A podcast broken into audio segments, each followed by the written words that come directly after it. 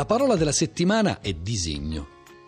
Come ricostruisce Matteo Motolese nel suo libro Italiano Lingua delle Arti, la parola disegno è un esempio perfetto dell'influenza capillare che l'italiano dell'architettura e delle arti figurative ha avuto su tutto il lessico intellettuale europeo.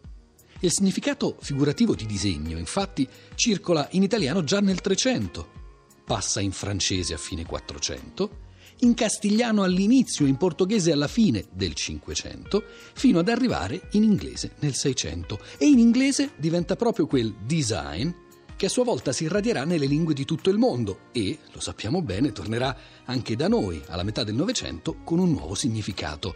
Un classico esempio, dunque, di quelli che i linguisti chiamano cavalli di ritorno, vale a dire parole che partono da una lingua, poi passano in una nuova lingua e di nuovo tornano alla lingua di partenza, per capirci come sport. Sport, infatti, altro non è se non la parola diporto, che dall'italiano era passato nel francese antico, nella forma de sport, dal francese antico era passato nell'inglese cinquecentesco, diventando sport, ma assumendo all'inizio il valore originario, cioè quello dell'italiano di porto, divertimento, passatempo. Poi, eccoci qui, nel primo Ottocento sport torna in italiano e ha un significato diverso, ha il significato con cui oggi tutti noi usiamo quella parola. Dunque, cavalli di ritorno, prestiti che vanno e vengono da una lingua all'altra, ma tra sport e cavalli stiamo veramente rischiando di finire fuori tema. Eh, datti all'ippica, potrebbe pensare qualcuno.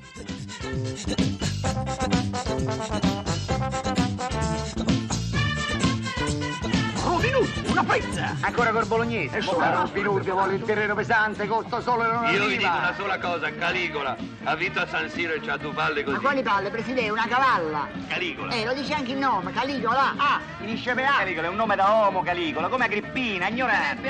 Che zizi, che ha trionfato a Monte.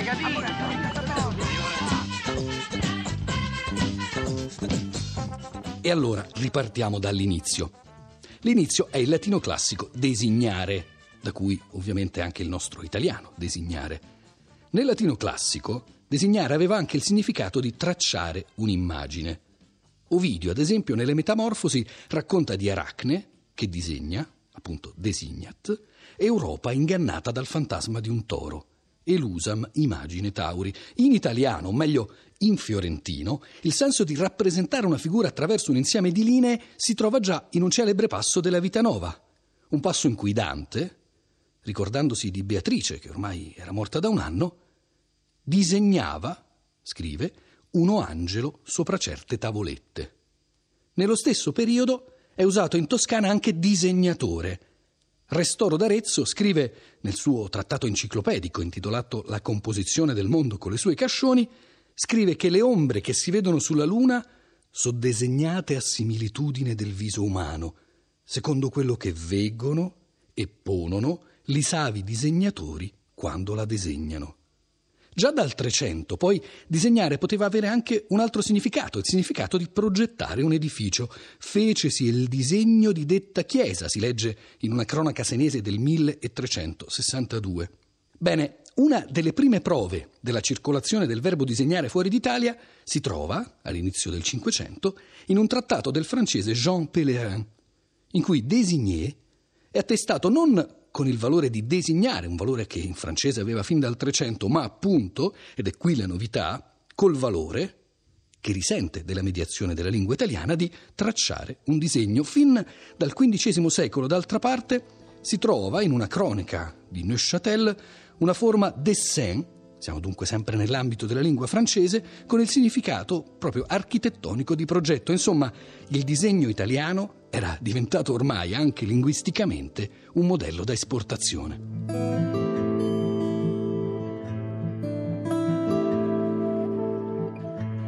Quello che è successo è che nel ricostruire l'Italia si è pensato di modificare eh, il panorama italiano di tutti gli oggetti. Per oggetti non intendo dire solamente l'arredamento, ma tutto l'insieme.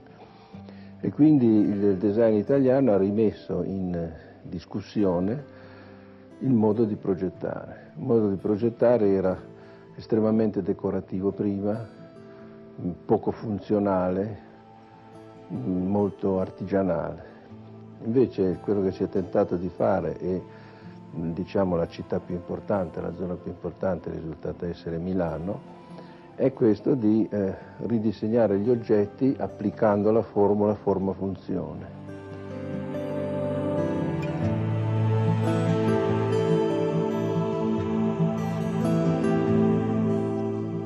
Partire dal primo Cinquecento, in effetti, il nostro disegno, il vocabolo disegno, appare in una serie di adattamenti diversi nella penisola iberica, per esempio il castigliano designo è attestato dal 1511, invece nella forma disegno dal 1545, la forma disegnar dal 1535, poi abbiamo il portoghese disegno, stavolta con una grafia diversa, ma comunque circolante almeno dal 1567. Siamo in pieno Cinquecento e siamo solo all'inizio di una irradiazione che a volte direttamente dal modello italiano, altre volte attraverso la mediazione del francese arriverà in tutte le principali lingue d'Europa. Particolarmente significativo per gli sviluppi successivi, l'abbiamo già accennato, è l'inglese design. Design è documentato a partire dal 1638 ed è proprio in quegli anni che design, accanto al significato più diffuso che aveva in inglese, che era quello di proposito, oppure piano, comincia ad affiancarsi all'altro vocabolo inglese, drawing. E design rispetto a drawing si specializza via via nel tempo come riferimento alla componente creativa dell'atto del disegnare più che alla sua pratica esecuzione manuale. E da questo significato, proprio da questo significato, riparte molto tempo dopo, negli anni 30 del Novecento, la fortuna mondiale del termine. Design rispondeva all'esigenza del modernismo di avere un termine che fosse in grado di distinguere tra l'opera architettonica nella sua materialità e l'opera architettonica come rappresentazione di una forma o di un'idea sottostante, come spiega Adrian Forti nel suo Words and Buildings, parole e edifici, un vocabolario per l'architettura moderna. In italiano, design, con questo nuovo significato, lo troviamo usato con una certa frequenza solo a partire dal secondo dopoguerra. Tra il 1954 e il 1955, per dire, si incontra più volte design in riviste come Casabella, Comunità, Domus, e un paio d'anni dopo si comincia a parlare anche da noi di designer. Infine, dagli anni 60 si parla ormai apertamente di una tradizione del design italiano. Poi, nel tempo, arriveranno anche qui da noi i vari graphic design, town design, visual design, web design, game design, fino a quello che sembra essere l'ultimo nato, il food design il disegno che riguarda il cibo, l'arte figurativa del cibo. Un cortocircuito, quello tra architettura, cibo e lingua inglese, che ha contribuito a creare lo slogan ufficiale pensato per l'Expo di Milano. Forse l'avrete sentito, ne avrete letto. Lo slogan è Very bello. Come definirlo? Molto pittoresco.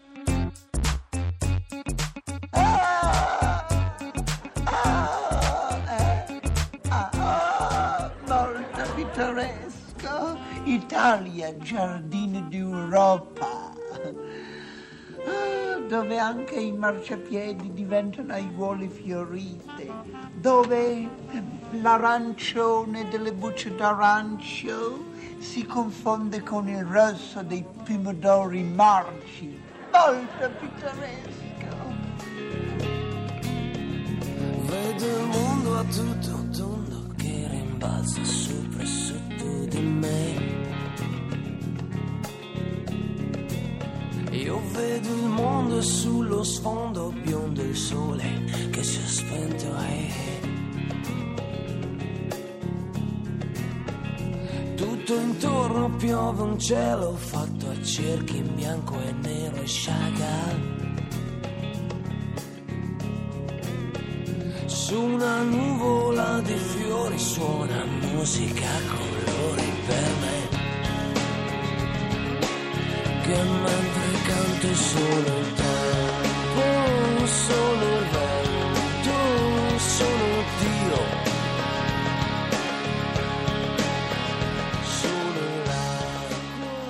E tra il grottesco e il pittoresco, eccoci arrivati anche oggi alla fine della puntata. Un saluto e un grazie, come sempre, dal sottoscritto, ovvero suddetto Giuseppe Antonelli, e poi dalla curatrice Cristina Faloci e dal nostro regista Manuel De Lucia. Grazie va ai tecnici Simone D'Arrigo, Alfredo Morana e Riccardo Orsini. Vi ricordo che potete scriverci, scriverci all'indirizzo la lingua batte chiocciolarai.it oppure nel gruppo Facebook la lingua batte trattino Radio 3 e che nel sito di Radio 3 trovate questa e tutte le altre puntate della nostra trasmissione e vi ricordo anche che stanno per cominciare le prove delle Olimpiadi d'Italiano, Olimpiadi d'Italiano edizione 2014-2015. Il 12 febbraio si svolgerà la prima fase, quella della gara di istituto, poi le semifinali si terranno sempre per via telematica il 12 marzo e infine ci sarà la finale nazionale che noi seguiremo anche quest'anno con grande attenzione e la finale nazionale sarà a Firenze il prossimo 10 aprile. Noi intanto ci risentiamo come sempre la settimana prossima, domenica alle 10.45, quando la lingua batte su Radio 3.